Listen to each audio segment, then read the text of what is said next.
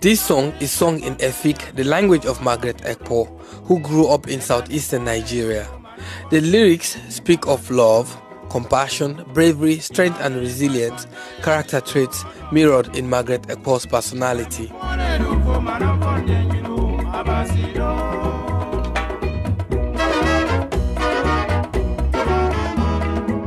When Margaret Ekpo was born in Cross River State in 1914, her chances of becoming a political icon looked slim. For one thing, she was a woman. For another, she was born into a country ruled by the British. But that did not stop Ekpo from starting to agitate against the colonialists. When she was still a young woman, she joined the National Council of Nigeria and the Cameroons, or the NCNC party.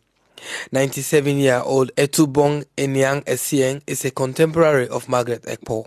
She was a seamstress. Uh, then later on, she joined up in politics. In 1944, that was the time which the NCNC was inaugurated. Ekpo's first taste of politics was by chance. Her husband, a doctor, was upset about the discrimination of native doctors by the British administrators. But as a civil servant, he couldn't attend political meetings. Margaret Ekpo went along in his place to protest the colonial policies. She soon turned her focus to bettering the standing of women in society. In the 1950s, she toured Nigeria, mobilizing women, rich and poor, to fight for their economic and political rights, a novelty in an era when men dominated politics and most Nigerian women could not vote. Ekpo was then nominated as a member of the influential Regional House of Chiefs. A few years later, she became an elected politician in Nigeria's eastern region, one of a few female politicians in the country. Etubong Esien again. She was very active, very outspoken. During that time, most of the women did not take to politics, but he urged them. They came into politics and uh, they were given position, particularly those who succeeded to be elected into the House. It was her own activities that led to women being appointed commissioner for social welfare and so forth. Margaret Ekpo stayed in politics until the start of the Nigerian Civil War in 1967. As a politician, she helped women, especially impoverished ones, by focusing on issues such as improving roads to local markets.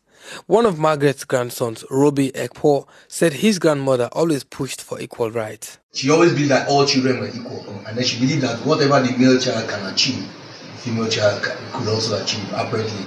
And that's why she was always for women emancipation and women, you know, having the same rights and in politics and wherever. Ekpo's strong personality helped her progress the role of women in Nigeria. But she also had a soft side, says her grandson, who remembers how her winning character made her a respected and much sought after woman. A lot of people used to come to the house to see me from all over Nigeria. And some of them were people who hadn't ever met her. You probably communicate through phone or through emails or through you know letters way back then. And then when they come they always go back with a different impression. So it was really an approachable person. Margaret ekpo died in 2006 aged 92 not without seeing her achievements honored. A few years before her death then Nigerian President Olusegun Obasanjo named the Calabar International Airport after her as a tribute to Ekpo's contribution to the achievement of the country.